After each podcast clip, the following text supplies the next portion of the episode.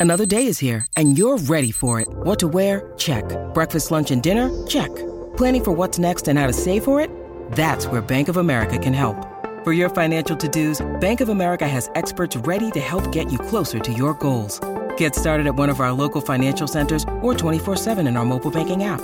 Find a location near you at bankofamerica.com slash talk to us. What would you like the power to do? Mobile banking requires downloading the app and is only available for select devices. Message and data rates may apply. Bank of America and a member FDIC. Your brain needs support, and new Olly Brainy Chews are a delightful way to take care of your cognitive health.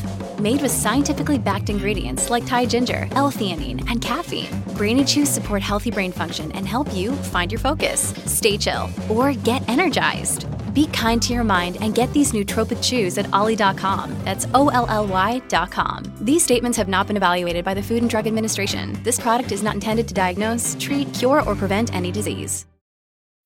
When you need mealtime inspiration, it's worth shopping Kroger, where you'll find over 30,000 mouthwatering choices that excite your inner foodie. And no matter what tasty choice you make, you'll enjoy our everyday low prices, plus extra ways to save, like digital coupons worth over $600 each week. You can also save up to $1 off per gallon at the pump with fuel points. More savings and more inspiring flavors make shopping Kroger worth it every time. Kroger, fresh for everyone. Fuel restrictions apply. I am so excited for this episode. I got to speak with author Benjamin Labatut. We had a good discussion, and then he read from his book, When We Cease to Understand the World. I think you're really going to like it. I'm Jude Brewer. Welcome to Storybound.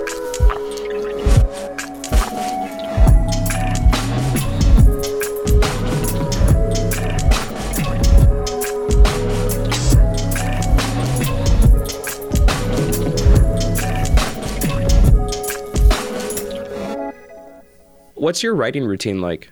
I tend to write every day. That's that's the truth. Monday through Sunday.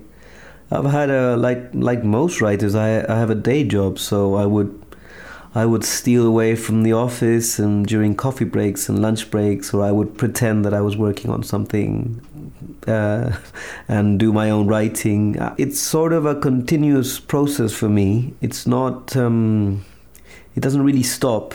I have a very hard time stopping which you have to do. I used to suffer from the exact opposite problem. I couldn't, for the life of me, put a word on paper. It took me.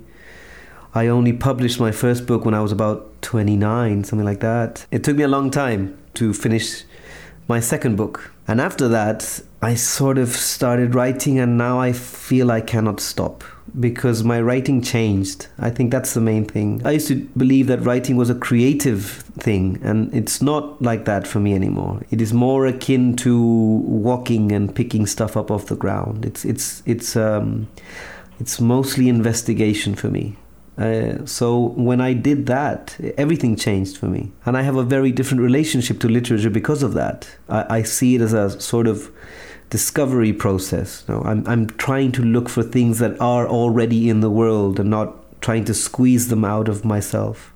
It's interesting because your relationship with language sounds more like how I used to refer to writing as though it was something a language I was wrestling with. And so now you're in this place of investigation and it seems like you have this steady routine. Do you eat well? Do you sleep well? Well, if I said I slept well, my wife would probably laugh herself to death because I uh, I struggle with insomnia. I I started eating well when when we got together. We've been together for quite a while now, and our relationship has really changed me in many ways. I was a mess before that, and I met her. She's an artist, so I, I get so much inspiration from her, but not just the sort of inspiration that people think you get. No, I'm I'm talking about daily things. Just like I was I was talking on the phone to one of my friends last night about he's living in Brazil. My book came out in Brazil. He was really happy because when I met him, we were like two young writers who couldn't fucking write a word and you know you live this you you when you don't write you feel the necessity to live a writerly life and it's necessary, but it's also really pathetic. It's it's sad.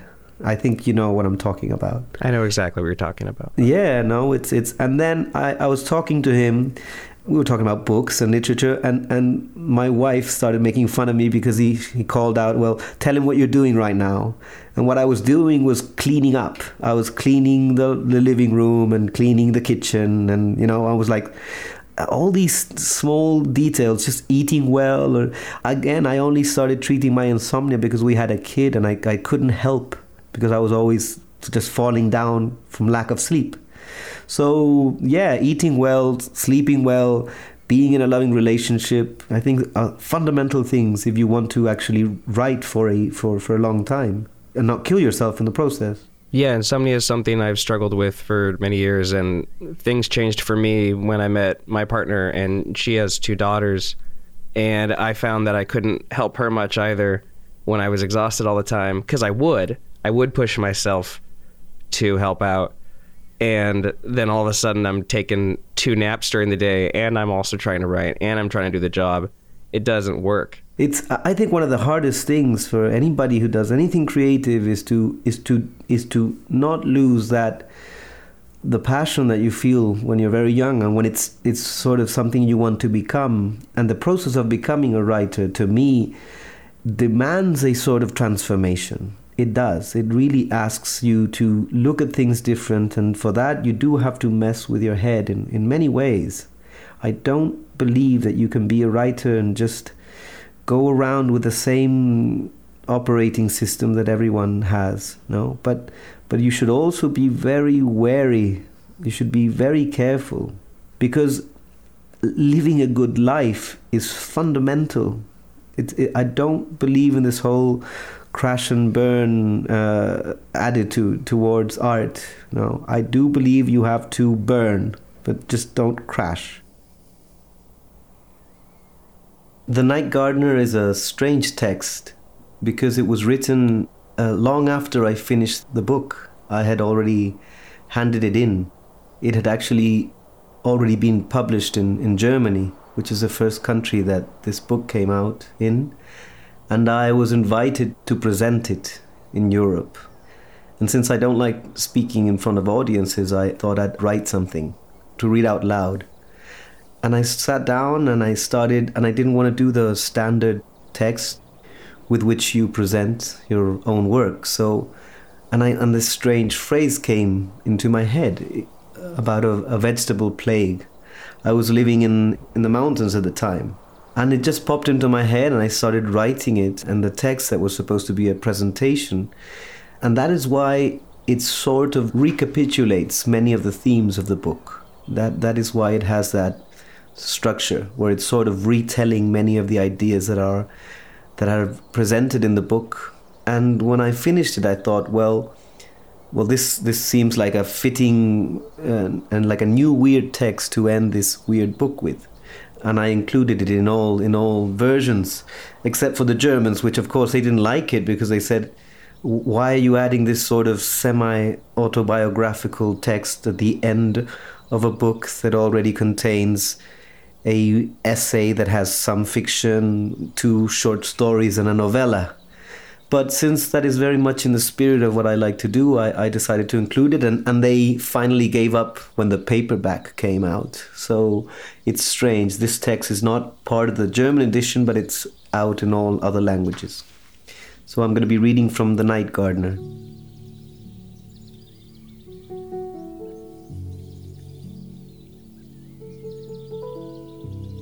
One.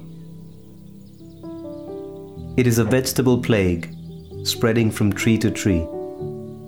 Unstoppable, invisible, a hidden rot, unseen, unseen by the eyes of the world.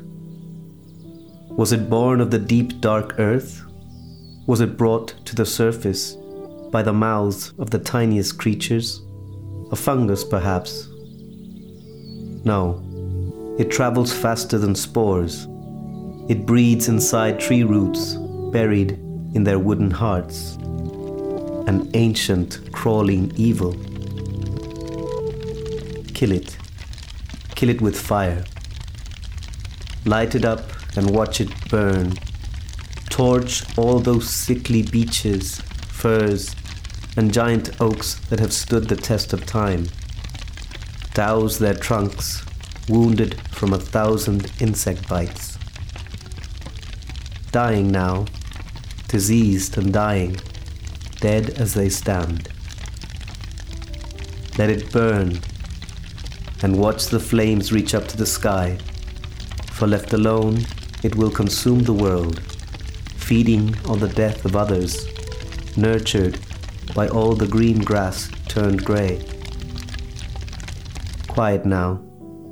Listen. Listen to it grow.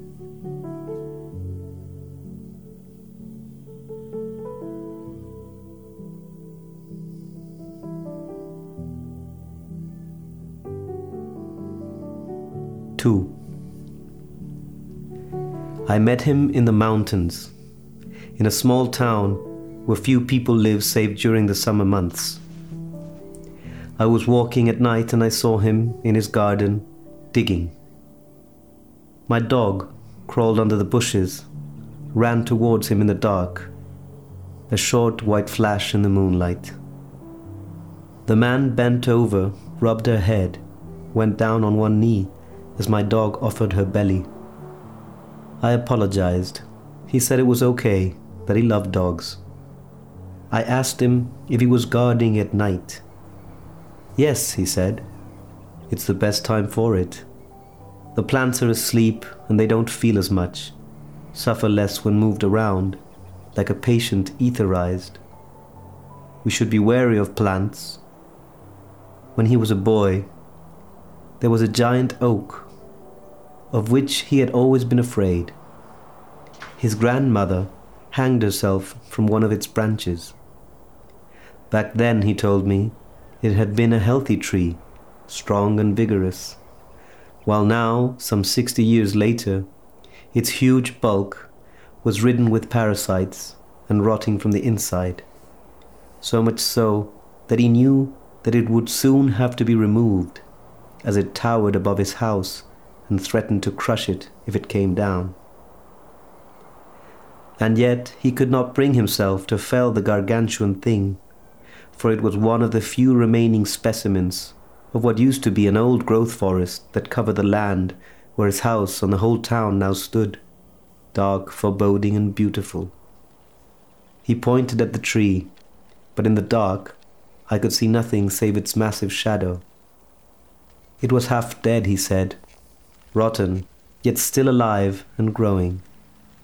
Bats nested inside its trunk, and hummingbirds fed on the ruby red flowers of the parasitic plant which crowned its highest branches, the hermaphrodite Tristerix corymbosus, known locally as quintral, cutre, or nipe, which his grandmother used to cut back every year, only to see it regrow with stronger, denser blooms.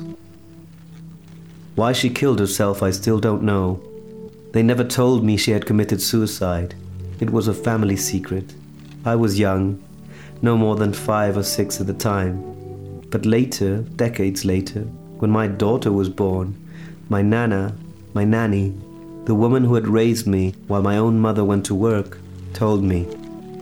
Your grandmother, she said, she hanged herself from that branch at night. It was awful, terrible.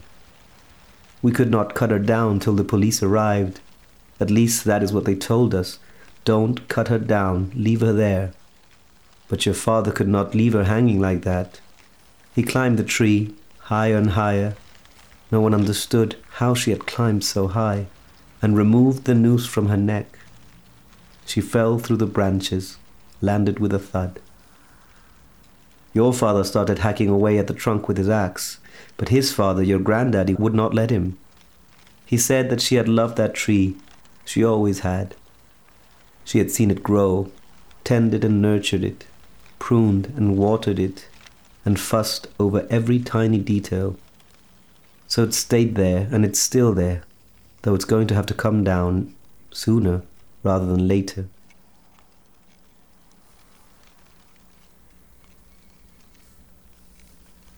Well, it helped me in my 20s when I didn't think there was a whole lot to burn or crash anymore at the time, I, I, felt I was a lot more nihilistic. So it sounds like there was some uh, real healing uh, for both of us in, in positive ways in our interpersonal relationships, which has fundamentally changed your art. So then let's take this into a totally different place. What did you think when Obama read your book or when it's on the New York Times top 10 list of the year? Because it's that's not why you're doing this, but what did you think of that? Well, I had a I had a very negative reaction. I guess I had already made a, a pact with myself that I was going to do this for the rest of my life, regardless of results. And uh, I was also writing. The book that I wrote before this was was a book that had no structure, no central theme. Well, it did have a theme, but very, very obscure. It's a, it's a book about the void, and and it's it's ways of looking into the void, and to look you can't look directly at it. So I sort of started studying the lives of mystics and scientists and artists, trying to sort of surround the void so you could actually begin to get a feeling of just you know just flinging arrows into it you know, you don't. You're never going to hit it. So what that what I mean by that is that I consider writing a in a very monastic way. I think this is. I still, and I might be naive, but I still believe that this is a path you walk down in the search for, for deep truths.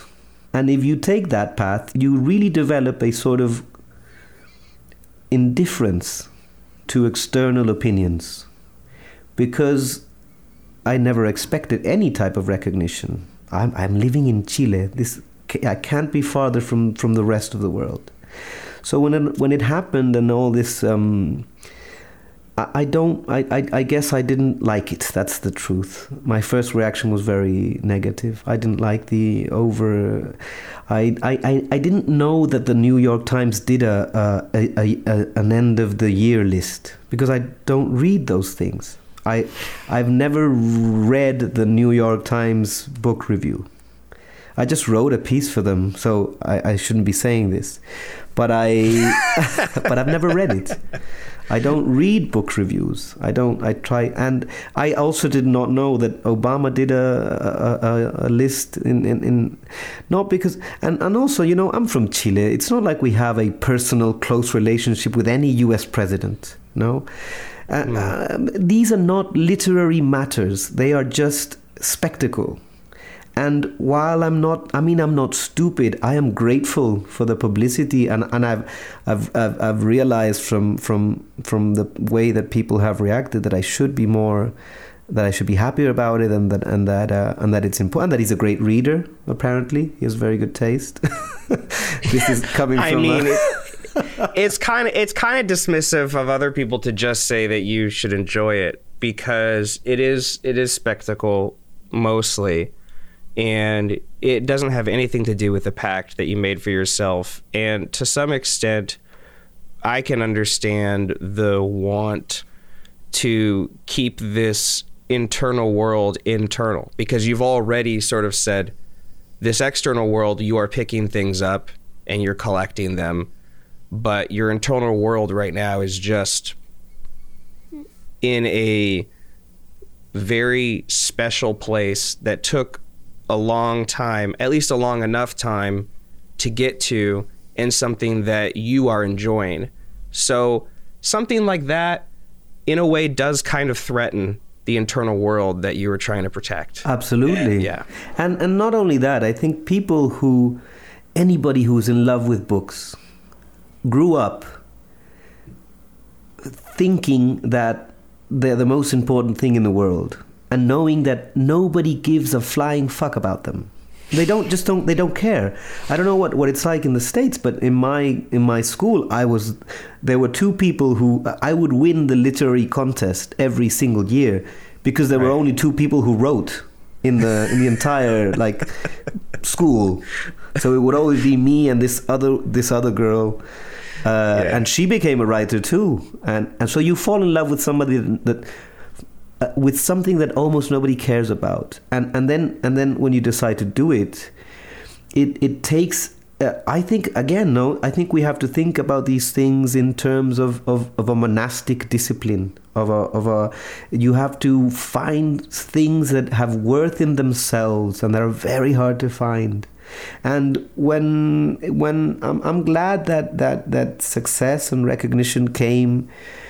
Uh, well, I'm I'm 42, so I've, I've, it's not like it's at the beginning of my career, no. And so now the problem becomes um, how to keep on going, how to n- not lose that space. If you find something that is has worth, if you can actually look at the stuff that you write, and, and, and, and if the writing in itself gives you what you need, if it becomes a thing in itself, that is very precious. And, and, and, and that is something that should be guarded.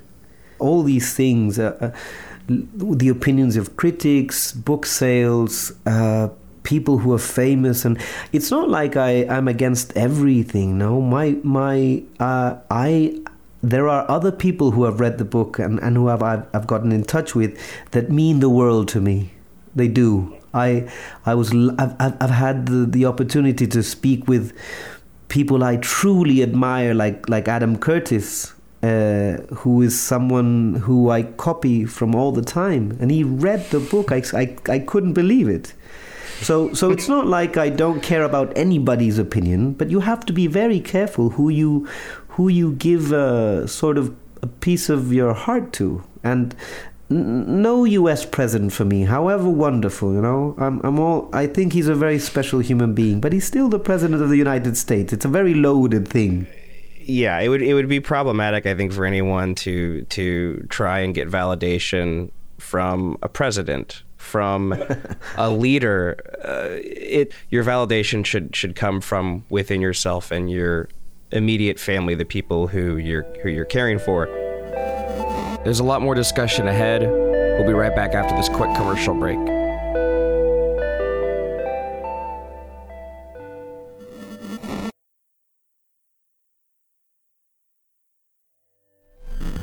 Welcome back. You're listening to Storybound. I'm with author Benjamin Labatut, and we're discussing his book, When We Cease to Understand the World. What you're talking a lot about that internal world is important to me. How old are your is your child now? She turns 11 in, in, in a couple of months. That's exciting. My stepdaughters are six and seven, and they feel like they're going on 11 at this point. And they're so skilled at sitting down at a piano and feeling it out or picking up a book and just being curious about it or wanting to play school and they play the teacher. Hmm. And yeah, I've learned so much about that internal world through them in ways that have reminded me of what writing was like for me as a child. That's an interesting process. And once you let that in, you are reminded parts of yourself that you just sort of forgot about along the way as you were developing it. As you said, your daughter is 11 and you say you're 42. You're at these really interesting ages in both your lives where a lot of momentum is picking up. And so, what is feeling immediate for you that this book is out in the world and it belongs to other people now? So, how is writing finding you this week or next week? Well, I am going through a.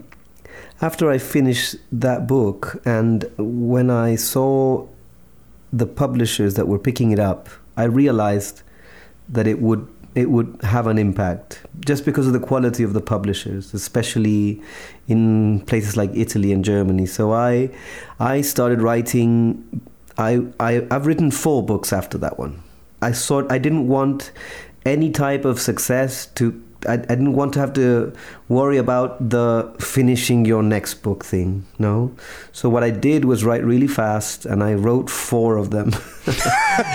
And one of them was worthless. One of them was an insane idea. I finished some other person's book if you can believe it and i never thought about copyright or anything like that. I just thought it was a good idea, which it wasn't. And then, uh, so I've just finished a book that I can actually publish. So I handed it in. So uh, since I've been writing nonstop for for four years, it was really a, a moment to to stop and sort of regain, get in touch with what we, we've been talking before. No, let pull something out from inside you. Go go quiet again, which is. Uh, and I feel that it's that's where I am where I am right now. I'm not writing, and when I don't write, I am the worst person than you can imagine. Like my family can't stand me because there's all this raging mental energy that has nowhere to go, and I had to right. like I don't know. I, I, I, I train with, with a Japanese sword and, and I do martial arts and I've been doing a lot of that and I've been I've been trying to find other things to do with my mind because because it's it's hard. It's hard not to write. It's hard not to write. 3. The next morning, I went for a walk in the woods with my seven year old daughter, and we found the bodies of two dead dogs. They had been poisoned. I have never seen anything like it. I knew the bloodied corpses of puppies on the highway, crushed by tires of unrelenting traffic. I had seen a dead cat disemboweled by a pack of stray dogs, and I even stabbed the neck of an unsuspecting lamb myself and saw her bleed to death in front of the gauchos that I was staying with, who would roast her for an asado. But none of those deaths, however gruesome, came anywhere near the effects of poison.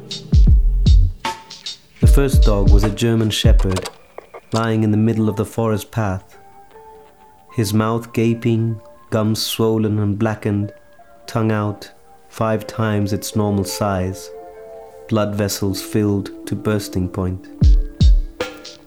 I inched towards it and told my little girl to look away, but she would not listen and crept up behind me, burying her face in the folds of my jacket and peeking out. The dog's legs were stiff and stuck straight out, his abdomen had bloated with gases that stretched his skin and made it look like the belly of a pregnant woman. The whole cadaver seemed ready to explode and spill its entrails all over the place. But what struck me the most was the expression of unrelenting pain on his features. Such was the agony he had endured that even in death he appeared to be screaming.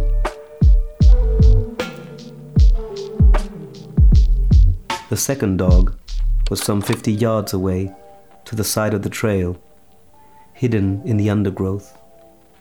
It was a mongrel cross between a bloodhound and a beagle, with a black head on a white body. And even though he had surely died from the same substance that had killed the shepherd, he had suffered none of the disfiguring effects of the poison. Were it not for the flies crawling round his eyelids, I could have imagined that he had merely fallen asleep. We did not know the first dog, but the hound was a friend of ours. My daughter had played with him since she was four. He would sometimes walk with us or come scratching at my door for scraps. She called him Patches, and while she did not cry as soon as she recognized him, when we stepped out of the forest path and into the clearing, she broke down. I hugged her as hard as I could. She said she was afraid, as I was, for her own dog, the sweetest, kindest animal I have ever met. Why, she asked me, why were they poisoned? I told her I didn't know, but it was probably an accident. Rat poison, slug poison, there are many deadly chemicals used for gardening, and there are many wonderful gardens in this place. They had probably eaten some poison without realizing what it was. Or perhaps they had hunted a rat that was itself sluggish after chewing on those tiny wax cubes that people place around the borders of their properties. What I did not tell her is that this happens every year. Once or twice a year, dead dogs. Sometimes one, sometimes a lot more, but unfailingly, the beginning of summer and the end of autumn bring dead dogs. The people who live here year round know that it is one of them who does the poisoning, one of their own, but no one knows who. He or she puts out cyanide, and for a couple of weeks we find carcasses around town. Strays mostly, since lots of people from the neighboring areas come up the mountain road to get rid of their unwanted dogs, but also our pets. There are a couple of suspects, individuals who have made threats in the past. There is a man who lives in the same street as we do, who once told a friend of mine that I should keep my dog on a lead. Did I not know that someone was poisoning dogs every summer? That man lives three houses down from ours, but I have never talked to him, and I've only seen him once or twice, standing next to his car, smoking.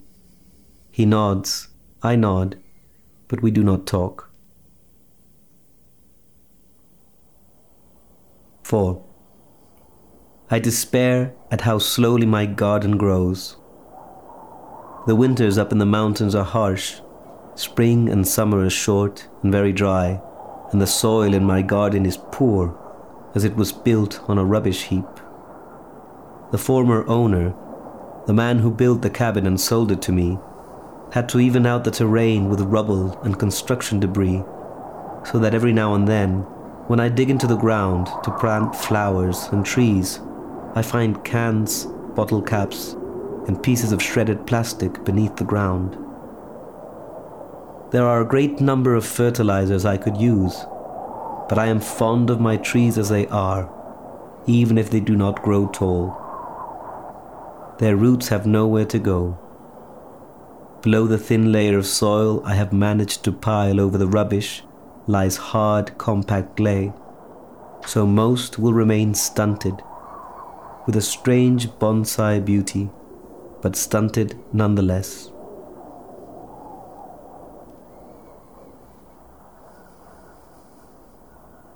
I'm writing in English now, and I have to translate my new book to Spanish. So that that that's going to take a couple of months. So there's always a little bit work of work, but it's not like it's not that rush you get from from writing from writing a new piece of text and just and just that it's a hit for me. It is a real chemical. De- I have a dependence on that on that. I've always said that when you're not writing, you're living. Hmm. Boredom is something I'm trying to teach the girls that boredom is is very healthy. It a lot that's where you that's where you open up. I think boredom is the pathway to con- or, or it was originally the pathway to consciousness. Whether or not that's true, it just feels true to me. My feelings don't matter on that in terms of truth, but I want to know the English title is different. Originally, it was Un Verdor Terrible, mm-hmm. correct? Yep. What was the thinking on the change? Well, the the first thing there's there's absolutely no good translation for that. It sounds horrible. A terrible verdure, a horrible greening. It's it's it, there's no good translation for it. That's that's the that's the short answer. The longer answer is that it, when we cease to understand the world was one of, was the original title of the book. It heads the the section on quantum mechanics it, that's the title of one of the of the nouvelle that's that's in the middle of the book. And then I came up with the final line uh, in Spanish, un verdor terrible, and I thought, well, that's that's better. It's more poetic. It's less on the nose. But the book has many titles. It, in, in in German, it's called The Blinding Light, and in in France, it's called uh, The Blinding Lights. So so I think that just as Alexander Grothendieck says in the book, when you have an object that is that is complex, it's good to have different sets of eyes. It's it's okay that it has. You're never gonna if it's if it's really good. If if a title is really good in English, it's going to be hard to translate it into another language. The same goes for Spanish or anything. If it's really one of those titles, it should only work in one language. It is hard to find a title that can translate to others, no? And now that I'm I'm I'm I'm going the other way around because I'm I've, I've been writing in English for the past couple of years now. Like the like the text I, I just read, I, I wrote that in English directly, and it has a different feel from the rest of the book and it lets you the English language just lets you do things that's it's impossible to do in Spanish. People hate it when I say that because you're supposed to have this just giant love for your own language. But I, I, I hate Spanish. I hate the way it sounds. The the sounds clash into each other all the time. There's not enough, you know, synonyms. It's it's hellish to work with. It's it's really hard to produce text that is clean sort of it's it's just a it's a mess of a language but it's also my I, I really have a, a split brain in that sense because I, I I stopped speaking Spanish for about seven years when I was young and I and, and to this day I, I actually prefer to speak English. I speak with my daughter in English and Spanish, with my friends as well. And now I've done this transition where the last two books I've written them in English. Do you dream in English? Yes, of course.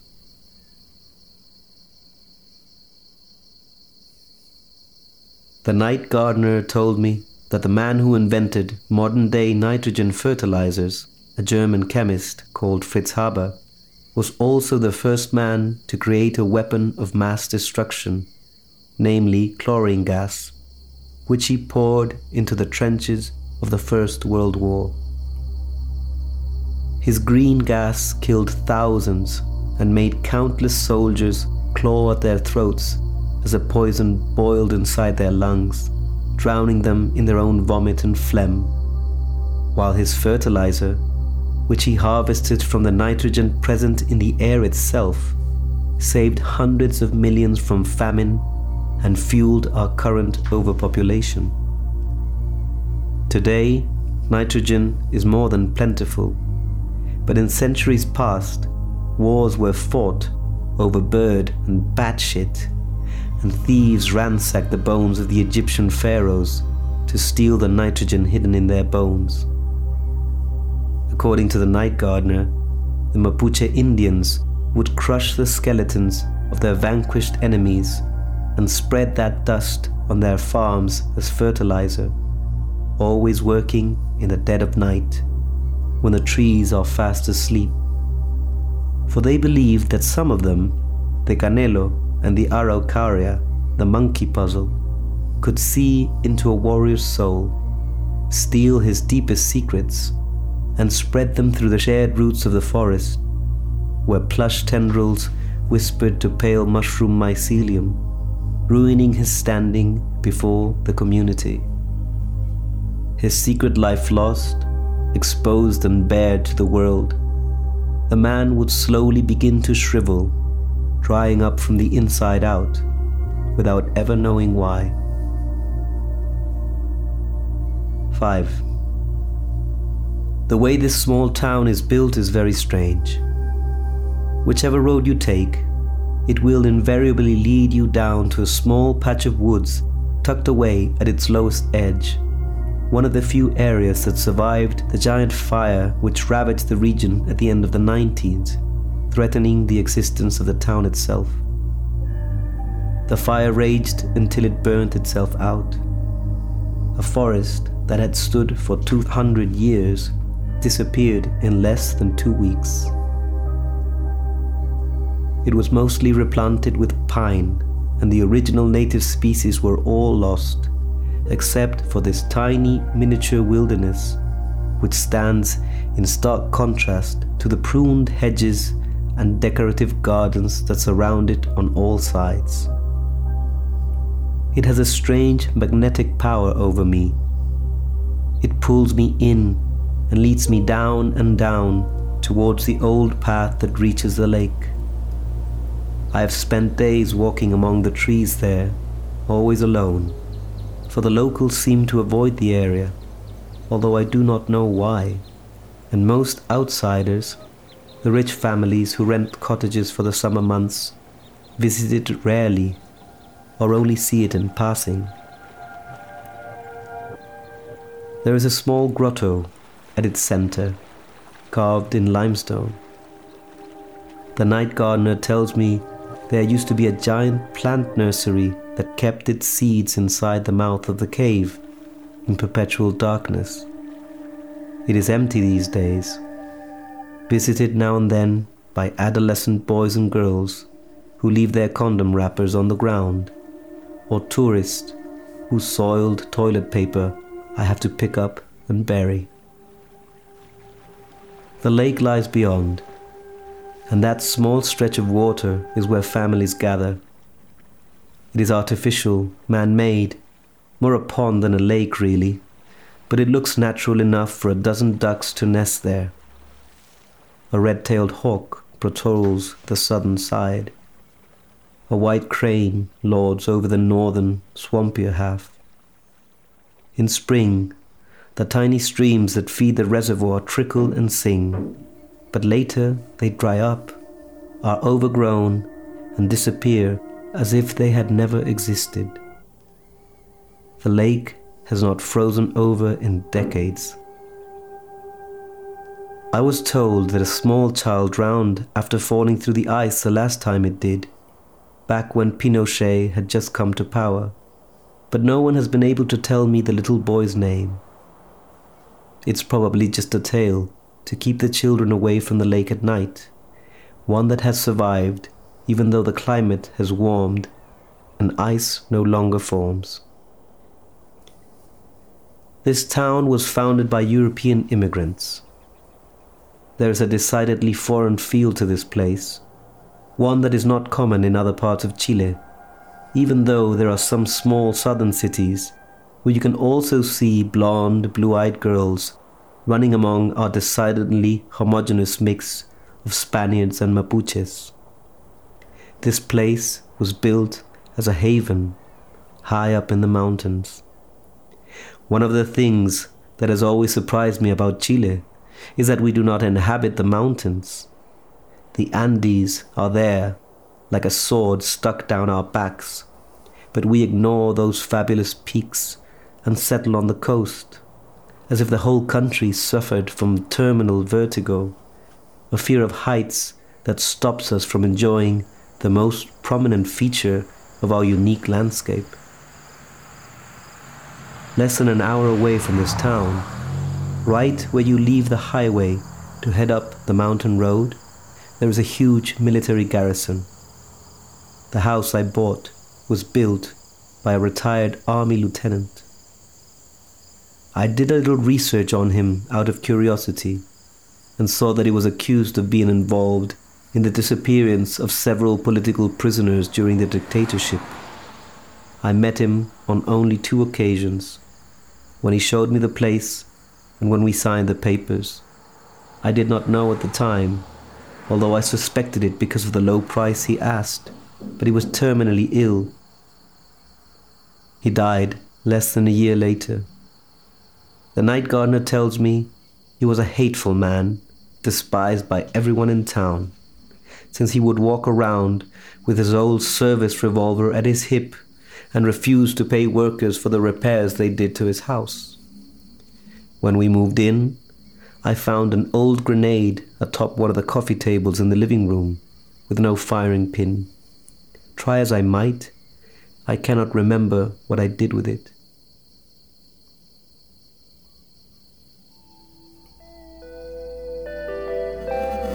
There's still more reading ahead. We'll be right back after this final commercial break.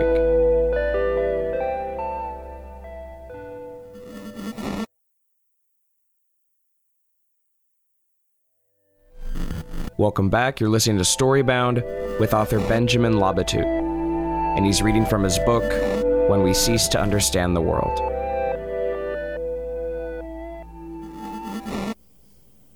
Six.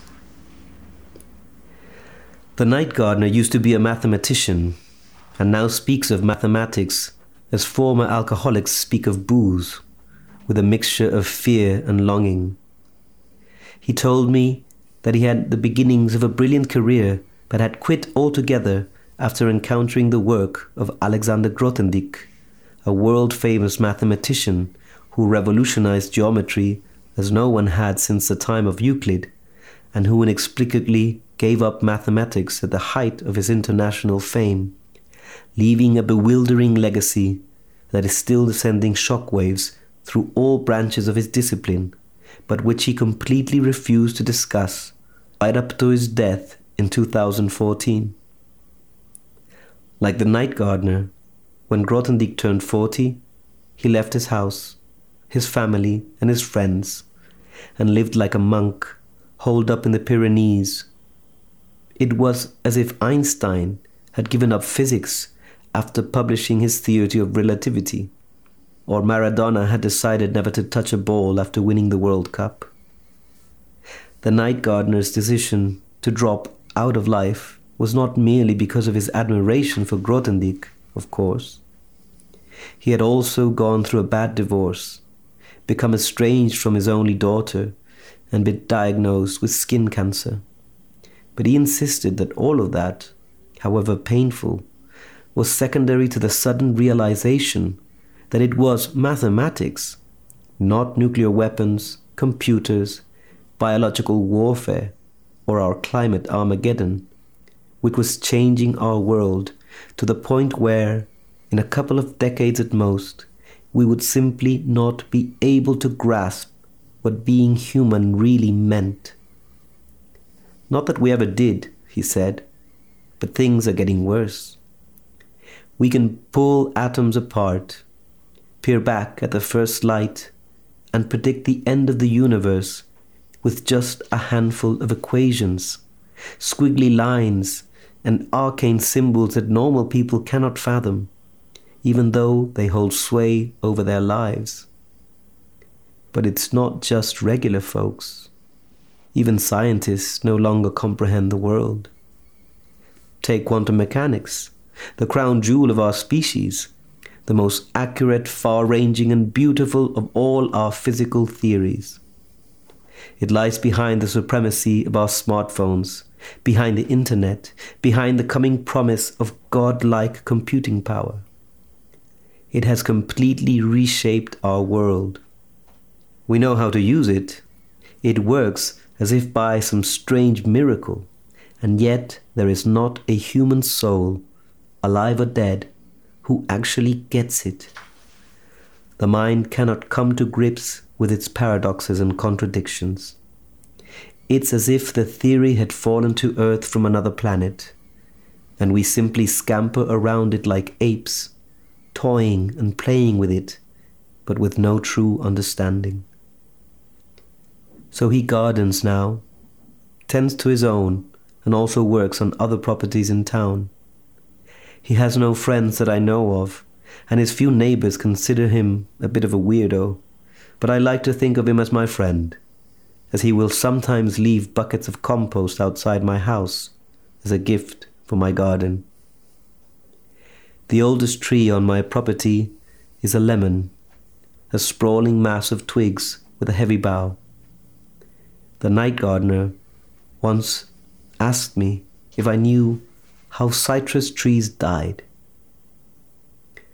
When they reach old age, if they are not cut down and they manage to survive drought, disease, and innumerable attacks of pests, fungi, and plagues, they succumb from overabundance.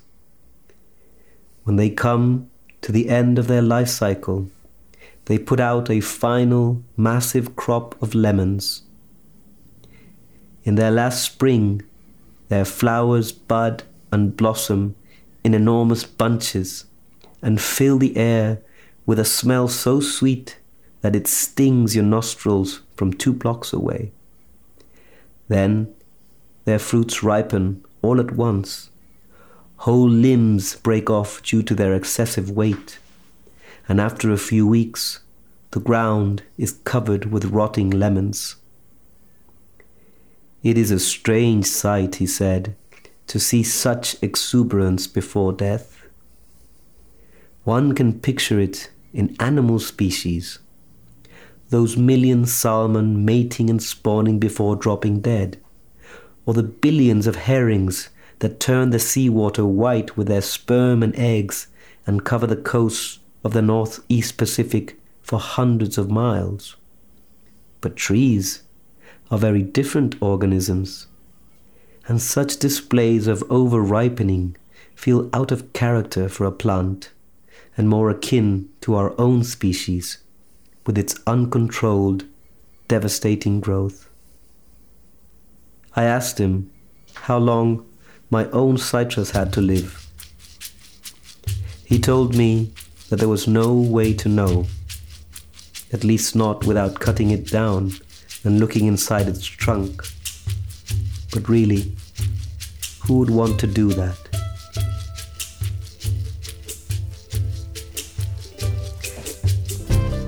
The excerpts you heard in this episode were from Benjamin's book, When We Cease to Understand the World, available now at your favorite local bookseller.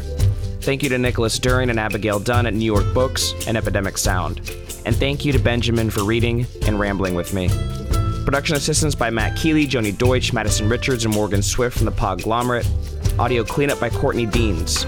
Social media help from Sylvia Beltil. Our production coordinator is Jordan Aaron. Our mixing engineer is Tim Carplus.